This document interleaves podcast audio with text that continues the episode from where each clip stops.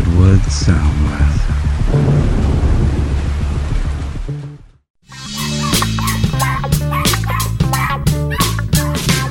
Living with your dog, living with your dog, living with your dog with Charlotte. Hi, welcome to Living with Your Dog. I'm Charlotte Belts, certified dog behavior consultant. I'm a huge fan of clicker training, and a, a lot of reasons for that. Clicker is a little gadget that makes a click click sound. Uh, for those of you who may have had popcorn in days of old, it, in the box it came with a little cricket type thing, and that's what this clicker is. And there are many reasons why I think it's um, an extremely important and valuable training uh, trick. It's not a trick, but a training aid. And that is that we can say, good dog, good dog, good dog, wait, you did a great job. Oh, okay. And it's distracting to a dog. What the click does after you've charged it, and what charging means is you make the click sound and you give a dog a treat. You make the click sound and you give a dog a treat until the clicker sound has value. And then we begin to pair it with behavior. One could start off with the dog's name, and a lot of dogs really don't know they have a name, mm-hmm. so that you say the dog's name and do nothing else. You just say Buster and you give a treat. Buster, you give a click and treat. Buster, click, treat. Buster, click, treat. And then you wait for Buster to turn his head away and you say Buster. And if he looks at you, you click for the behavior. Now we've charged the clicker so that it has value. And now we're pairing it with behavior. It's got no emotional tags. It's got no bondage, no baggage, baggage. It's nothing. It begins to be an association that tells the dog that whatever she was doing when she heard that, she's going to get a nice treat, reinforcement, a salary for a job well done. A lot of people oppose the clicker, and yes, it's there's some mechanical skill involved. And I always tell people that I think you really need to pair it with the word yes so that if you are finding that you have something going on that's wonderful and you don't remember where you put the clicker, mm-hmm. yes. One of the reasons I like yes is generally it is accompanied by a smile. It's not a lot of words. It's very simple. And you can charge yes. You can say, yes, give a treat. Yes, give a treat. Yes, give a treat. Mm-hmm. So the word has value. So I think it's a, a very important uh, aid in training because again, no baggage. There's nothing bad associated with it. And there have been some some interesting studies where the sound actually goes to the amygdala, where it has it takes a, a, a real trip through the uh, boy the dog's brain. Hmm. So there's a science involved, and I'm I'm big on favoring science oriented training methods as compared to this is the way we've always done it so we're going to keep doing it that way even if it doesn't work well so this is this was 15 tips for getting started with the clicker, written quite some time ago by um, Dr. Karen by Karen Pryor. Karen is internationally acclaimed. Uh, she's kind of like the mother of clicker training, and she she promotes positive reinforcement training a great deal. So here's what she has to say. Clicker training is a terrific science based way to communicate with your pet. It's easier to learn than standard command based training. You can clicker train any kind of animal of any age. Puppies love it. Old dogs learn new tricks. You can mm-hmm. clicker train cats, birds, and other pets as well. And here are some of the simple tips to get you started. Actually, she doesn't mention you can clicker train people, but I thought I found it funny many years ago when I was introducing this, and the uh, there was a, a gymnast an ex gymnast in the the training group that I had, and he was he was just shaking his head up and down about you know, the positive parts of it as compared to what he was getting when he was uh, training, uh, being taught yeah. that you're hollered at you should I told you how many times you when you get up to the top you have to point your toes, mm-hmm. whereas when it's a click at the right time you, it makes a mark in your brain and you're not thinking I'll, I'll get it wrong i'll get it wrong i'm going to get it right i'm going to get it right hmm. but parents were saying i don't want my kids clicker trained i'm not, not, not a dog so we called it tag teaching with acoustical guidance. Oh my goodness. Just change the name and we're all right. there we're, and then we're all, all set to go. Okay, she says, now one, push and release the springy end of the clicker, making a two-toned click, and then treat. Keep the treats small. Use a delicious treat at first. For a dog or cat, little cubes of roast chicken, not a lump of kibble. Two, click during the desired behavior, not after it is completed. The timing of the click is crucial. Don't be dismayed if your pet stops the behavior when it hears the click. The click ends the behavior. Give the treat after that. The timing of the treat is is is not important. It is important to give the the timing right. So you have to be careful because they will stop what they're doing, and as you get better at it, you're going to click just as it's finishing. So, for example, if you're clicker training your your pup to um, urinate in a special spot in the garden, you don't click just as they start because they'll stop to come over for the treat. You wait just as they're lifting up, and you they associate having completed the job with that location, and, and they make that connection. Okay, so number three, she says when your when your dog or other pet does something you like, that's when you click. Begin with something easy that's the pet is likely to do on its own such as you know we've talked before we don't teach dogs to sit it comes ready made so sit come towards you touch your hand with its nose lift a foot touch and follow a target object such as a pencil or a spoon. Those are things that you can have your dog do and turn them into valuable cues for to get those behaviors. Four click once and out. If you want to express special enthusiasm c- increase the number of treats not the number of clicks. Hmm. five keep practice sessions short. Much more is learned in three sessions of five minutes each than in an hour of boring repetition you can get dramatic results and teach your pet many new things by timing a few clicks a day here and there in your normal routine. Six, fix bad behavior by clicking a good behavior. Click the puppy for relieving himself in the proper spot. Click for paws on the ground, not on the visitors. Instead of scolding for making noise, click for silence. Cure leash pulling by clicking and treating those moments when the leash happens to go slack. Seven, click for voluntary or accidental movements towards your goal. And that would be called shaping in some cases. Hmm. You may coax or lure the animal into a movement or position, but don't push, pull, or hold it. Let the animal discover how to do the behavior on its own. If you need a leash for safety's sake, lip, loop, and loop it over your shoulder or tie it to your belt. Eight, don't wait for the whole picture or the perfect picture. Click and treat for small movements in the right direction. Again, that's shaping. You want your dog to sit and it starts to crouch its in back, click. You want it to come when called and it takes a few steps your way, click. Nine, keep raising your goal. Coming towards you or sitting repeatedly, start asking for more. Wait a few beats until the dog stays down a little longer, comes a little further, sits a little faster. Then click. This is called shaping a behavior. 10. When your animal has learned to do something for clicks, it will begin showing you the behavior spontaneously, Mhm. trying to get you to click. Mhm. Now is the time to begin offering a cue, such as a word or hand signal. Start clicking for that behavior as it happens during or after the cue, as a word. Uh, start clicking for the behavior if it happens or after the cue. Start ignoring that behavior when the cue wasn't given.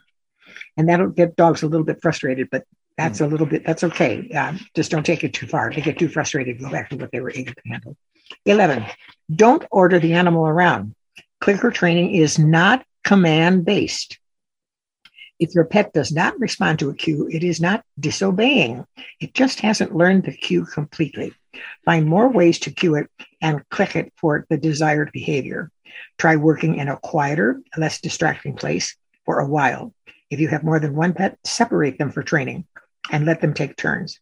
12. Carry a clicker and catch cute behaviors like cocking the head, chasing the tail, or holding up one foot. You can click for many different behaviors whenever you happen to notice them without confusing your pet. 13. If you get mad, put the clicker away. Don't mix scoldings, leash jerking, and correction training with clicker training. You will lose the animal's confidence in the clicker and perhaps in you. Hmm. 14. If you are not making progress with a particular behavior, you're probably clicking too late. Accurate timing is important. Get someone else to watch you and perhaps to click for you a few times. 15, above all, have fun. Clicker training is a wonderful way to enrich your relationship with any learner. And it talked about Karen Pryor is the founder and CEO of Karen Pryor Clicker Training and Karen Pryor Academy. She's the author of many books, including the classic Don't Shoot the Dog and Reaching the Animal Mind. And you can learn more about her online. So Awesome. Yeah, very Okay. good. So one of the things that I noticed is, and you have talked about this before, but it, you, I don't think you've ever put it in these exact steps as as to when to in, introducing the cue.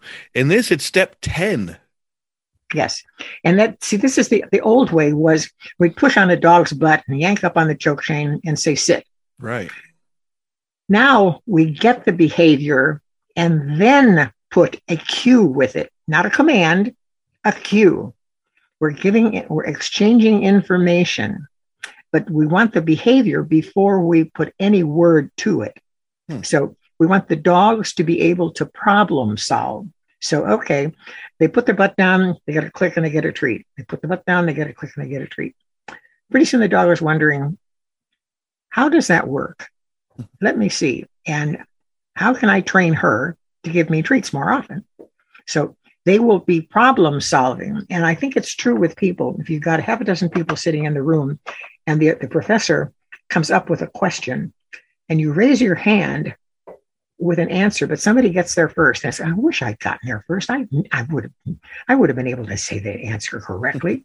so when we figure it out, it's more important to us and it stays with us better than if we're told to do something and we just simply respond to avoid punishment or pain or discomfort um, or a bad look.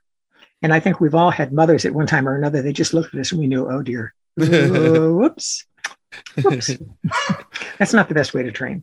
So I can see that, and and tell me if this is uh, true in your experiences of training trainers or training people to train their dogs. Is that seems like that would be one of the hardest parts in training is getting the behavior first before you put the cue to it. I like you said back in the day, and it and it's still prevalent. You know, I want my dog to do something. I'm going to tell it to do something rather than.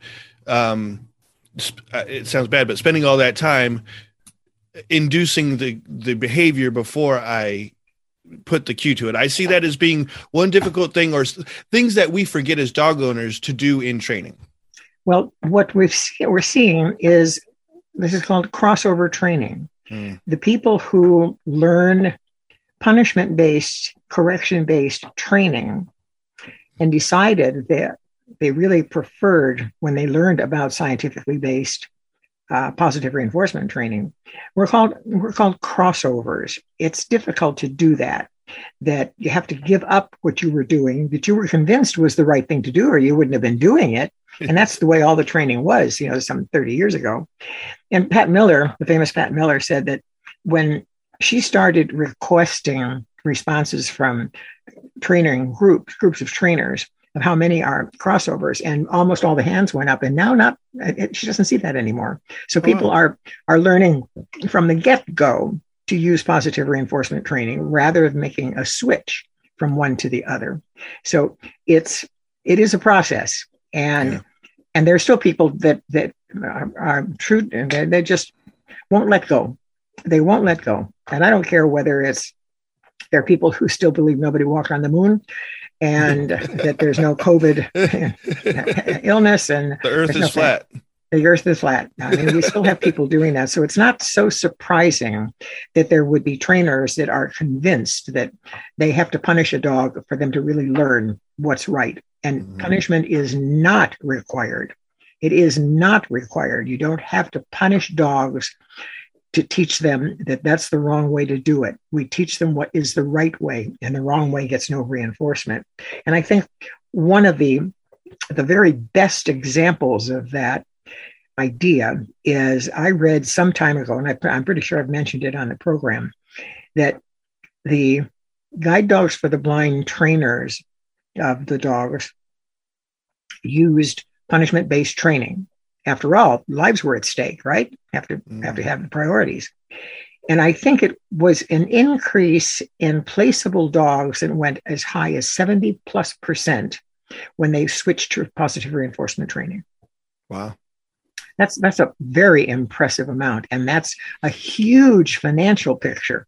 It's very expensive to breed and raise these dogs for the job of, ta- of taking care of blind people, only to have them wash out for whatever reason. The punishment was too strong for them. That they became afraid. They rejected whatever happened. It was true that there was a huge increase in the successful uh, placement of dogs when they got positive reinforcement training. Yeah, and the lives were still at stake. Yeah. So yeah, so we need to train ourselves as well as training our dogs. Absolutely. and, and in fact, one of the things, because there's a mechanical element here, one of the things that happens in, with some trainers groups is a trainer will have the trainers interact with one another, although one is the dog and one is the person, mm-hmm. seeing how quickly they can do the click and the treat thing. And it's it's very interesting that they get to experience it and work on the mechanical end of it so that they're better timed and it doesn't take very long if your if your dog has just parked its butt and you click just as the dog is rising up i mean has already gotten up. The dog is reinforced for getting up from the sit not from for doing the sit. And you can have it go even further than that if you're really delayed. The dog may get up and look over to the left and see the bird out the window and shuffle its feet and it thinks all of those things were getting the click Right. so the timing is very important and it really does require some effort on your part to have it properly associated in the dog's brain Okay, and on that note, you also were talking about, eh, and you've talked about before, is one of my favorite Charlotte quotes: "Quick, click and give a treat, click and give it." Oh no, yes and give a treat, yes and give a treat, yes and give a treat. So you had mentioned you like using the word yes and the clicker. Now, in in terms of timing, because you we just heard that timing is extremely important when using the clicker. Now, when I'm going to introduce yes, do I click and then say yes, or do I click while I'm saying yes? Yes would be the marker, just like the clicker is. So it wouldn't be along with the clicker. It would be if you left your clicker across the room and you just saw something wonderful happen. So the yes becomes the click. Okay, don't use them both at the same time. No, Okay, okay. that's one or the other. Okay, right. that that makes a lot of sense. Um and I would assume we start with the clicker and then we can move on to the yes. It, it doesn't matter. You could probably be training both at the same time, but as you charge the clicker, making an association in the dog's brain that the sound of the click means something happens good, you can do the same thing with yes. Wow, that makes sense. You said that right at the beginning. You give value to the the you give value to the to the confirmation of the behavior Yes. or the, yeah. the tool that Yeah. you're using to confirm. Yeah. So whatever whatever you're using. Now, one of the reasons I like yes is I want to keep it simple. I don't want people jumping up and down and screaming, you just did something wonderful and I love you. That's just not the way it works well. Mhm. And I, I guess again, people are inclined to say it one way and, and have a smile with it because we think of it as a positive thing. As compared to good dog, because you can say good dog in a number of ways, Hmm. and the dog is influenced by the sound, not the words. So if you've lost your patience and you say, I finally got a good dog, thank you very much. Um, it's not the same as good dog, yippee, whoop, we're gonna have to go block party. so you keep it simple that it makes it easier for the dog and that dog's brain to put it to good use. Okay. Okay, and along those lines, you had mentioned, and I wasn't sure if this was you saying it or Karen Pryor, saying it, is that uh, dogs knowing their names. Do dog? Do we know that dogs know their names, or have we put a value to that word by them getting attention every time we say that name or their that Yes. word? Yes, that's that's the way it works. Uh, do dogs know they have a name? I don't know that we can prove that they know that they have a name. They make an association with a word that gives attention to them. Hmm and they welcome attention. That's what they how they interact with us. They want attention from us. And so when we're talking in terms of the name, we want to be able to get our dog's attention. There's no point in telling your dog to sit when he's busy watching the squirrel out the window. Uh, well, he knows what it means, right? Well, may know what it means, but his attention is on is not on you and anything you say. It's on the squirrel outside the window. And it's important to get the dog to look at you when you say the dog's name, and it should always be used positively. Hmm. If you're in a bad mood, don't start calling the dog over to you to get something done that you should have done a long time ago when you were not in a bad mood. okay. Okay. Wow. Good information. Okay. Apple cider vinegar, a cure all. This is something I wrote. Anytime I read or hear about something that is supposed to be a cure all, my mind conjures up visions of Uncle Tom's snake oil being sold from the back of a horse drawn wagon in a B western. But while APC apple cider vinegar is certainly not a cure all, it is worth having in the cabinet, both medicine and kitchen. Apples contain potassium, phosphorus, sodium, magnesium, calcium, sulfur, iron, fluorine, silicon plus, and many trace minerals. When made into cider, the concentration of minerals is higher and the benefits increase. Taken internally, it helps to maintain the acid alkaline ba- balance of the digestive tract. To determine what your dog's pH balance is, buy pH strips at the, the pharmacy. And first thing in the morning, test the dog's urine. If the reading is between 6.2 and 6.5, life is good. If that reading is 7.5 or higher, the, the diet is too alkaline and the ACV can reestablish a correct balance. Many external parasites will not take up house on or in a dog with an adequate acidic base to its system. For treatment of a minor flea problem, bathe with a shampoo that really gives a thick lather. Rinse thoroughly and sponge on ACV diluted with equal amounts of warm water. Allow the dog to drip dry. You may even find it useful to spray your dog with a bit of diluted apple cider vinegar before walking in an area where you may encounter fleas. Be advised, however, that in any heavily infested house, kennel, garden, or other area, these measures are not going to be enough to keep your dog flea free. And if your dog has FAD, flea allergy dermatitis, even one flea bite can cause great discomfort that can be long lasting. Such situations require a product such as front, Frontline or some of these other attitudes, all of which have their downside. But when I considered, and I personally considered for a long time that Frontline was uh, less toxic than some of the others, but you need to investigate things currently. And so, so good old fashioned flea combs are the safest way to remove fleas from the dog. And any dog with a compromised immune system should not be exposed to pesticides. And that's precisely what Frontline, along with this other flea killers, is. Uh, when you're talking in terms of a flea comb, if you've got a dog with long hair, that's a real pain, folks. Yeah. It's, yeah, it's not going to work very well. Okay, for cl- clear, watery discharge from the eyes, one teaspoon a day for a 50 pound dog may do the job.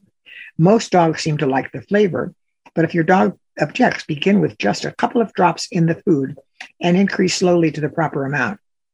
There seems to be good reason to believe that it can prevent bladder and kidney stones. That may be related to the pH factor mentioned above. Following weekly grooming sessions, a few drops in the ears after cleaning them help avoid ear infections. Itchy skin, the beginning of a hot spot, smelly ears, or excessive licking of the feet may be sent packing with an application of ACV. If the skin is actually broken, dilute the, the apple cider vinegar with an equal amount of water and spray onto the area or it's going to sting. Moving along into the cure all aspect of ACV, it can be used to prevent muscle weakness, cramps, calluses on hocks and elbows, pimples on skin surfaces, some sore joints, and hey, who knows where it ends? Hmm. Always check with your vet if you do not see a prompt positive response to treatment of any health problems. And keep in mind that some of the things mentioned in this article may well get relief from a topical treatment of ACV, but the cause of the problem needs to be addressed. For example, itchy skin, foot lacking, foot licking, and goopy ears are probably related to the food you feed, folks. Mhm, mhm. One good thing about ACV is that it won't hurt your dog. and it clearly may be a great way to avoid some expensive vet visits, the use of harsh chemicals, and overuse of antibiotics. Organic ACV is supposed to be the very best version. May not be easy to find, but I think in all of your local supermarkets, it'll be there for you. So, apple cider vinegar by Charlotte Feltz. and so it does kind of sound like not necessarily a cure all, but a help for all. Yeah, it's definitely something to have. And I always uh, put it into the vegetable fruit mixture that I make, put together for my dog. I always use organic apple cider vinegar and I put it in there. Yeah. Okay. All right. Okay. To get your questions to us, just email livingwithyourdog at gmail.com. That's livingwithyourdog at gmail.com. And also, you can find Living With Your Dog on Facebook. Okay. How about how we confuse our dogs? Uh-huh. Aha. Very easy. We do it all the time. Yes. Okay. All right. Um, so often in training, when a dog doesn't perform the desired behavior in response to the given cue, we blame the dog. I often hear he's blowing me off or she's Mm. being stubborn. You know, and dogs are not stubborn. Yeah. They just don't come built that way. In reality, the handler just didn't make it clear enough for the dog to fully understand what the person was trying to teach. And here are ways we confuse our dogs. Don't expect your dog to automatically know our language. Dogs don't come with an English software package installed. we must patiently teach them our language one cue at a time. Not taking the time to define the cue's goal behavior. Have in mind the specific definition of what you expect. I suggest you create a cue dictionary. Write down every cue you currently use, then define the goal behavior for each cue. Do you want a hmm. straight sit with square hips or a side saddle sit? A speedy down or slow down? Defining your cues and the goal behavior for each in writing will help you be clear in your own mind about what you expect, and that will make it more clear for your dog. Avoid adding cues too early. And this goes back to what we were talking about before. You get the Yeah. behavior and you put a cue with it. It's important to teach your dog the behavior and make sure she can perform it reliably before adding the cue. Don't use two cues simultaneously. For example, a verbal cue and a body cue, hand signal. Dogs are keen observers. They pick up on our body language before they pick up on our words. If you use a verbal cue, but also a body movement with it, such as the word sit and then the hand signal for sit, I bet you that if you said the word and didn't use the body movement, the dog probably wouldn't understand what you meant and might not give you the behavior you expect. In fact, I would say probably won't. Okay, poor reinforcement. Don't fail to reinforce the newly learned behavior enough for it to become fluent. Some dogs catch on very quickly, others more slowly, but they all learn if we're patient and reinforce the desired behavior appropriately. Don't choose cues that look similar or sound similar.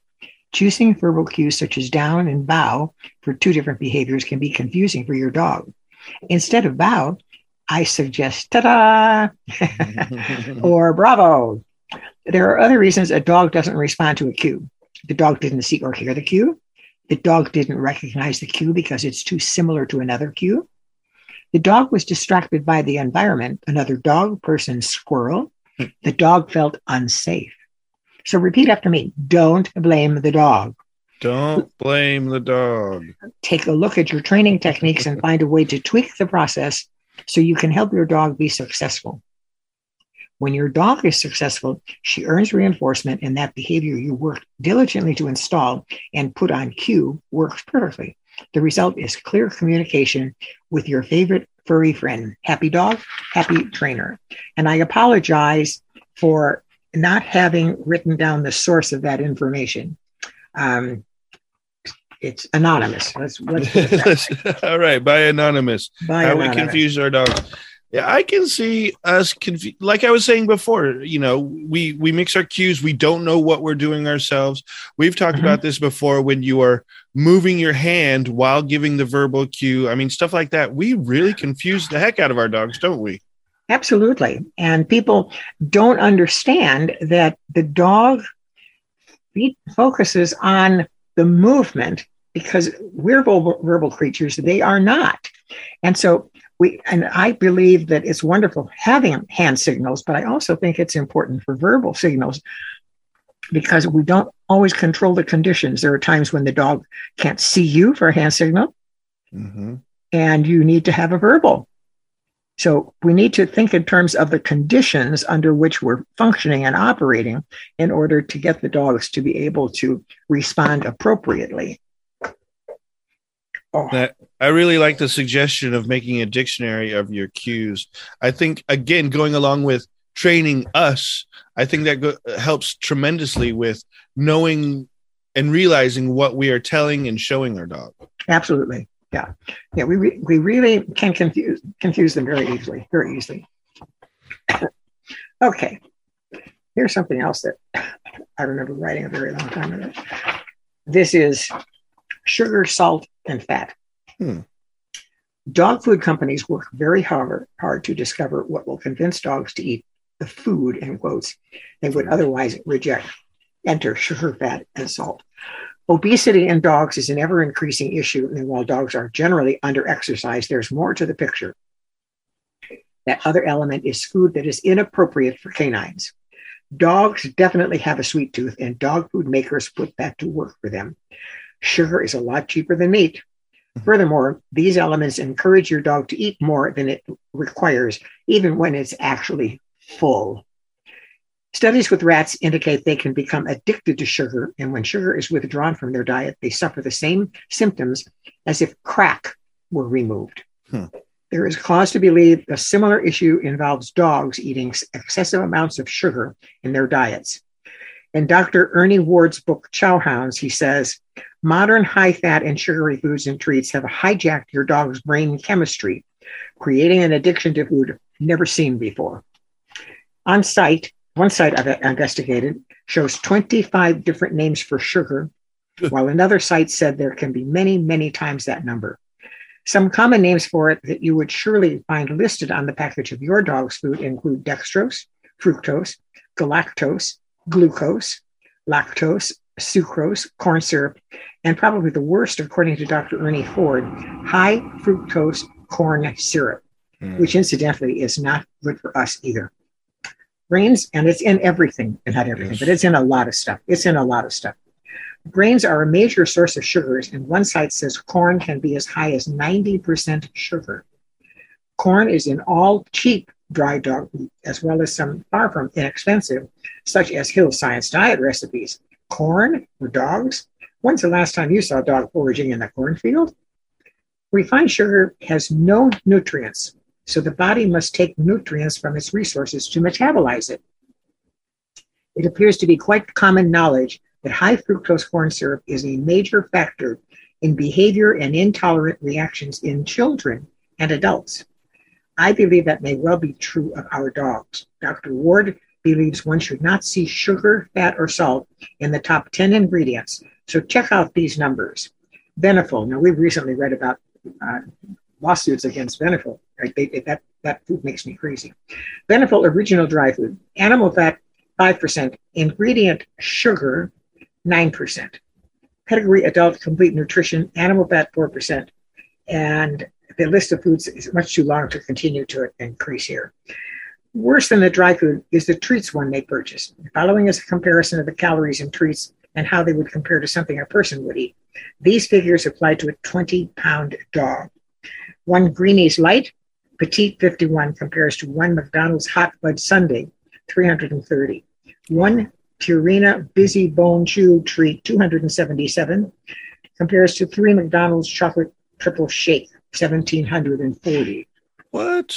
the book has lists of treats and how they apply to 10, 40, 60, and 80 pound dogs. Pretty interesting.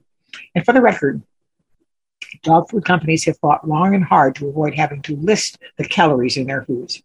Instead, they have a very complicated formula of kilo calories that few, if any, would ever bother to translate.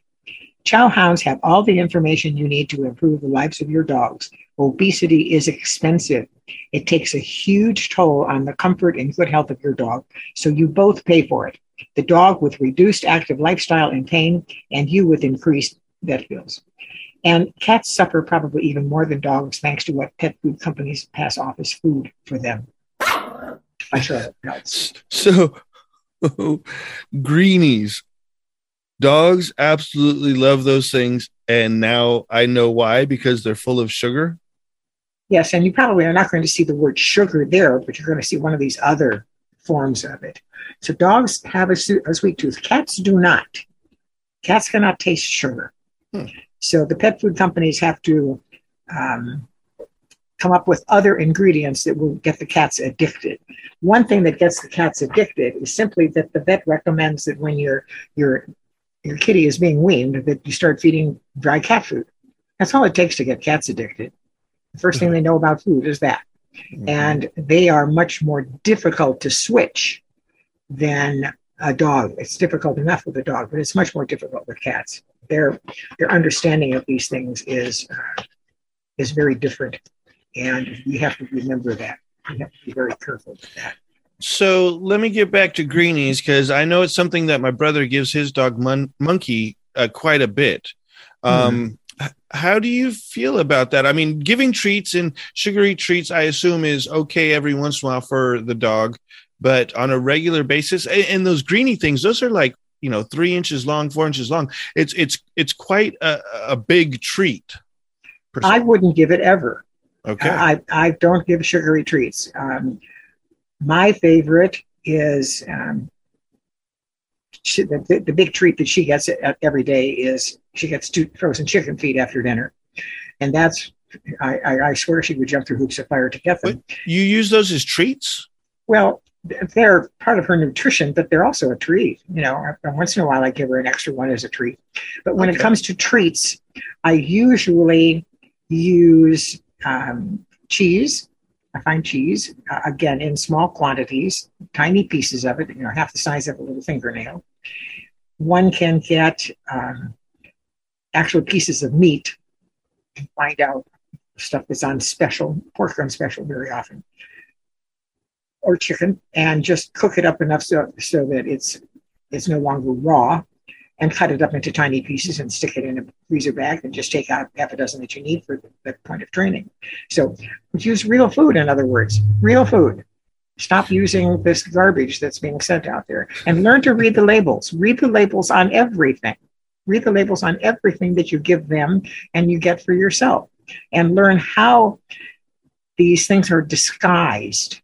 You know, we're Yeah. talking in terms of there's a uh, the, these these people are geniuses at being able to describe to hide information in in ways that it's expressed and we trust them and you can't trust them you just can't And part of that is ingredient splitting, right? Which we talked about a few weeks ago. and you cannot that, that's again it's important to understand that the fda and the AAFCO will not allow definitions of ingredients that go into to pet food Not allow.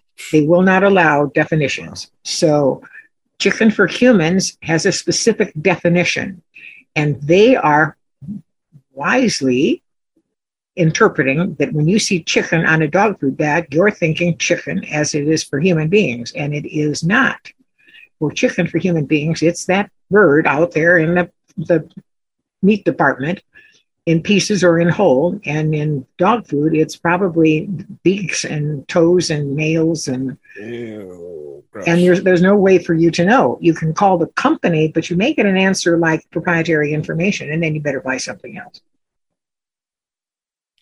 Okay, but aren't some of the treats that we use and that we have suggested, like hot dogs, and, and you just said cheese, those are salty and fat, though. Absolutely, no question about it. Um, when it comes to the hot dogs, we're talking of them as treats as compared to dog food. So you'd be using very little of them. Now, when I've used hot dogs in the past, yes, it's because the dogs will work for them, and I have I have uh, tried turkey franks because there's less fat, but even then, I've sliced them up thinly and put them on a plate in the microwave to reduce the amount of fat that's in there so that they're drier to start with. But yes, we take advantage of a bit of that their their love of, of salt and, and fat for training purposes, but not for the food. Not Okay, their- s- s- okay. So I am thinking I got this correct. Absolutely no treats that are high in sugar, but treats with salt and fat are okay. they're they're okay. It's not that it's necessary, but it's just that very often it's what the dogs will work for. Now, when it comes to very tiny dogs, I always recommend just chicken breast, cooking it up, because we want to be very careful about the amount of fat that goes into the life of a Chihuahua. Right. That's that's a whole different game than if you've got a big dog that's getting a lot of exercise and can handle some of that. But the smaller the dog, the more cautious one has to be for calories because we don't want them putting on weight. And that's a huge problem with the canine, feline, and human population today. It's, a, it's an enormous issue. So we have It to be is. careful. And, It's- you know, and, and I, I saw this the other day, and I was thinking about this. I saw a little dog. You know, it was maybe a mid-sized dog, but it was extremely obese, Mhm. and it was having trouble getting around. Absolutely. However, it was the happiest little dog. So it's our responsibility to take care of these dogs because they can be fat and happy. Sure. And people can be fat and happy. That doesn't mean they're healthy. Hey, hey, hey, don't look at me that way. Come on now. So, no, we have to we have to think in terms of the overall health, not just how the dog is behaving.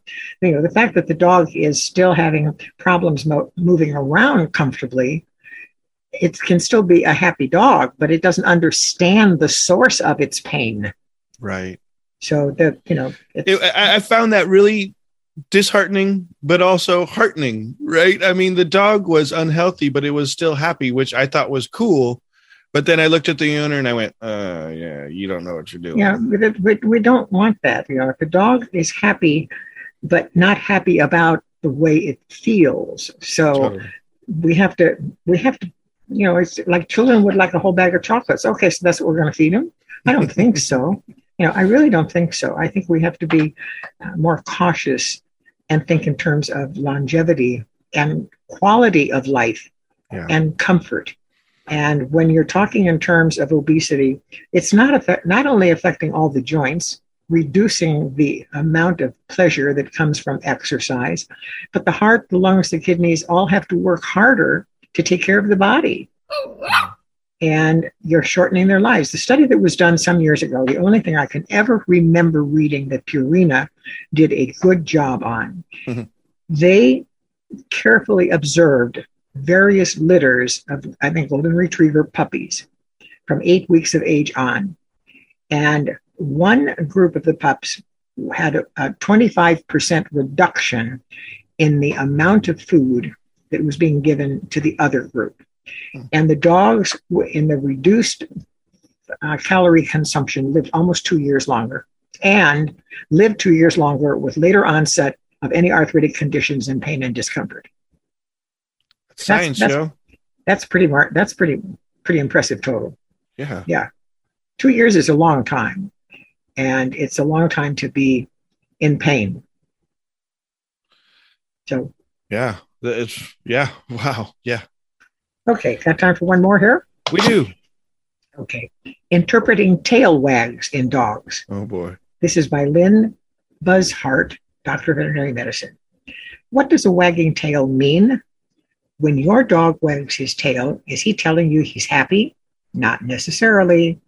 Canines know many variations of the tail wag, and they all mean different things. In fact, a wag of the tail is one of the best methods of communication in the canine kingdom, which incidentally is another reason why I am so dead set against amputating healthy flesh like docking tails. Yeah. That's information that's, that's really important. Okay, like human infants, dogs must learn their language. Pups aren't born knowing what a wagging tail means any more than a newborn baby understands words. But when a pup is about a month old, he recognizes the need to communicate with his mother and siblings, so he picks up the lingo. The pup wags his tail to tell his litter mates he's tired of playing or to tell his mother that he's hungry. Why do dogs wag their tails to communicate? Words are the basis of human communication, so people are good listeners. Dogs, on the other hand, are watchers. Lacking a verbal vocabulary, dogs communicate broader messages with body language, by taking a certain stance, moving their ears, furrowing their brow, shifting their eyes, or wagging their tails. Incidentally, furrowing their brow, those brachycephalic dogs with their in faces, they can't do that. They Oh, have yeah. they've got a lot of wrinkles, but they can't put any control to them for messages. Okay, what messages does a wagging tail communicate? Before we learn to speak tail, we must recognize that the neutral or natural position of a dog's tail varies by breed. Most dogs have tails that hang down near their heels when they are relaxed, but some dogs, like beagles, hold their tails more vertically. Others, like greyhounds and whippets, curl their tails under their bellies, and still others, like pugs and Boston Terriers, have tails that call tightly against the body and don't wag at all. Tail position may indicate one, preparedness or agitation. When dogs are alert, they stand with their ears up and their tails relaxed. This posture indicates that they are watching and ready to confront whatever caught their attention. Two, negotiation.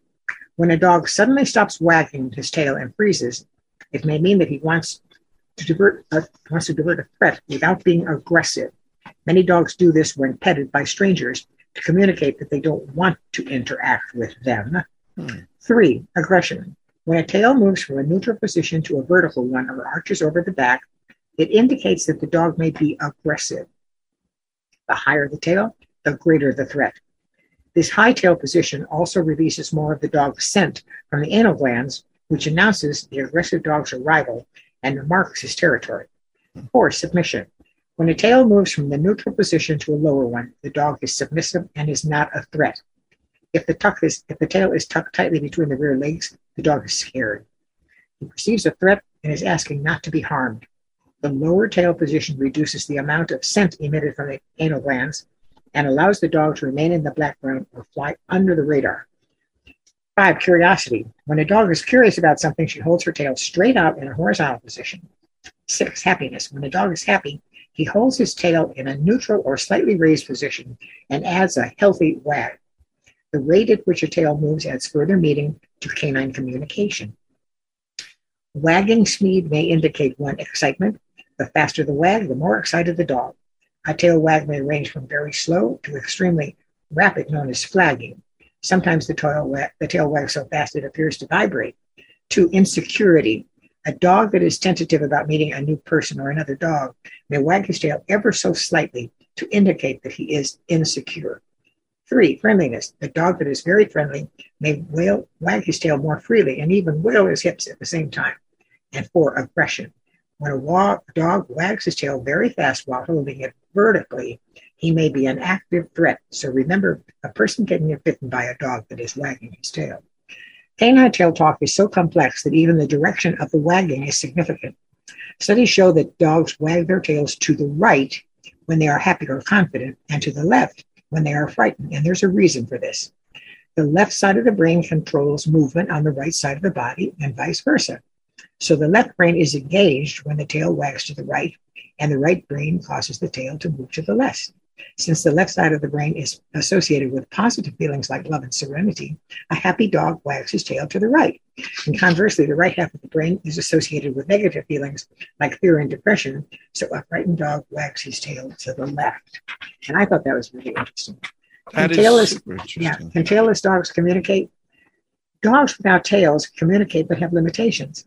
Tailless dogs approach other dogs or people cautiously to avoid miscommunication. They depend on other aspects of body language, such as ear position, which are often, often cropped, facial expression, which is sacrificed in brachycephalics, and stance to communicate their intent, intentions. Tail talk. While dogs don't speak the human language, they still communicate quite effectively, and tail wagging enhances their ability to communicate. Interestingly, dogs don't talk to themselves. They will wag their tails in front of humans or other dogs, but they don't wag when alone. Think about that the next time you mutter to yourself. That's from Dr. Buzhardt. They don't wag their tail when they're alone. Yeah. how about that? I've never noticed that. Well, eh, Come on. yeah, I, I don't think eh, so. Because they're alone and I'm not with them. Yeah. Of course I'm not gonna notice. for sure, for sure. You know, it's a it's a communicative. I've also heard that cats don't meow. I mean, you've got the wailing when there's fighting, but they don't meow. It's only with association with people. Yeah, you've said that before, man. This, this, this is amazing. I mean, the, all of the stuff that you're reading off, you know, when the this wag of the tail means this and this wag of the tail means that. I, I just, I'm writing these down and I'm still having trouble like picturing the differences between these different tail wags. Yes, and, and keep in mind the different breeder, different breeds of dogs have tails located in different positions. So, yeah, it's uh, it, it's it's an interesting thing. So there's there's more to it from the standpoint that the tail wag is not an actual all by itself.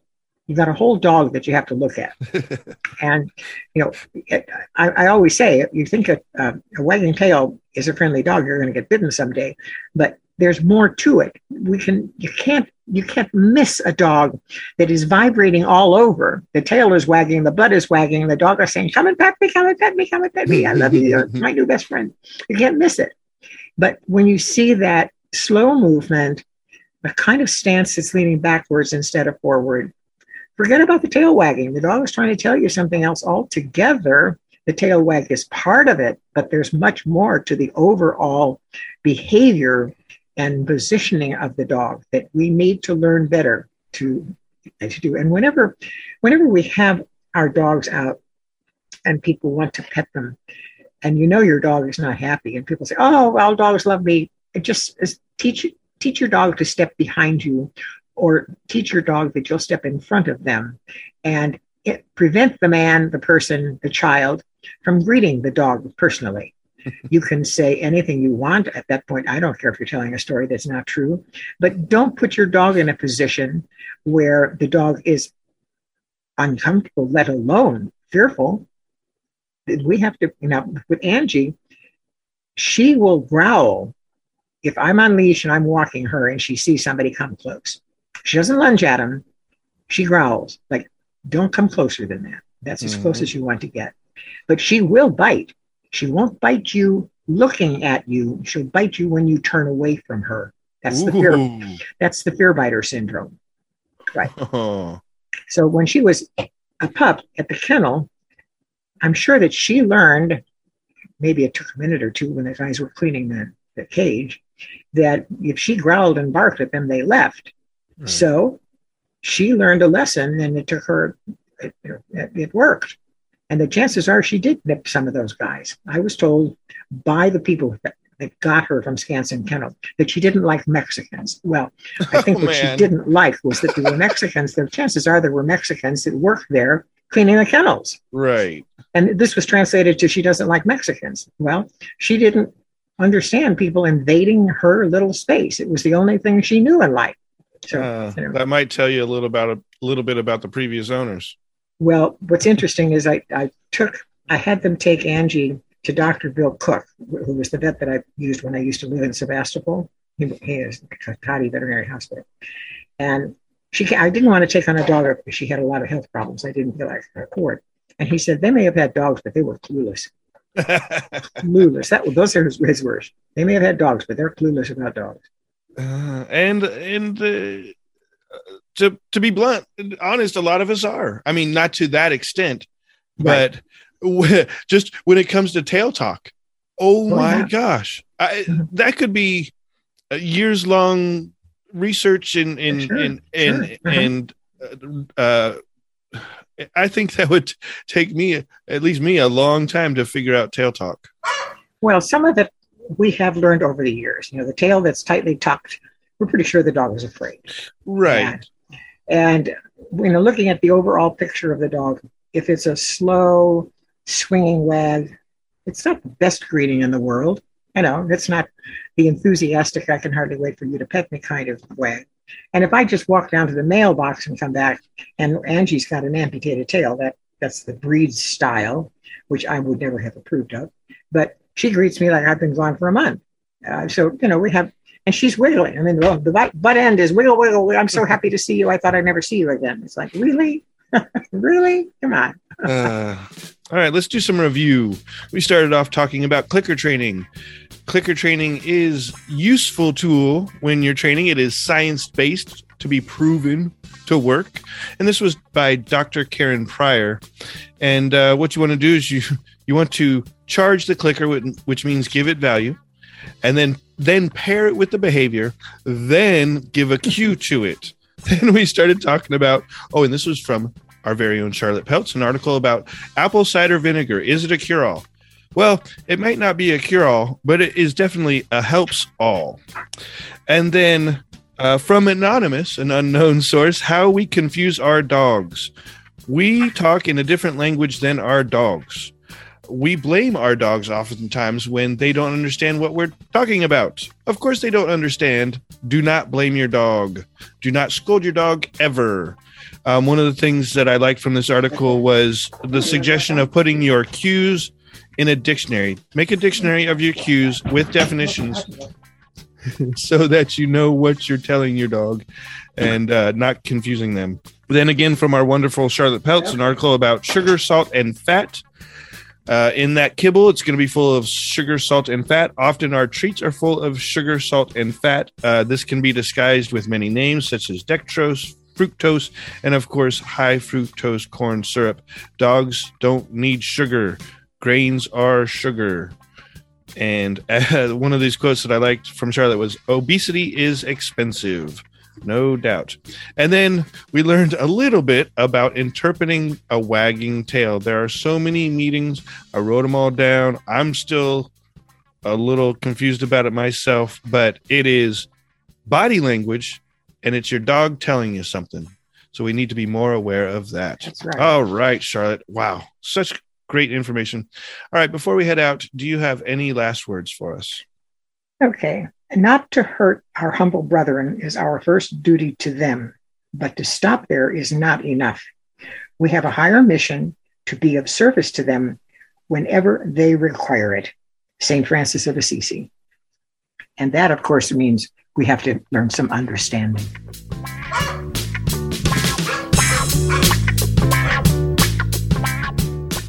To get your questions to us, just email livingwithyourdog at gmail.com. That's livingwithyourdog at gmail.com. And also, you can find Living With Your Dog on Facebook. Living with your dog, living with your dog, living with your dog with Charlotte.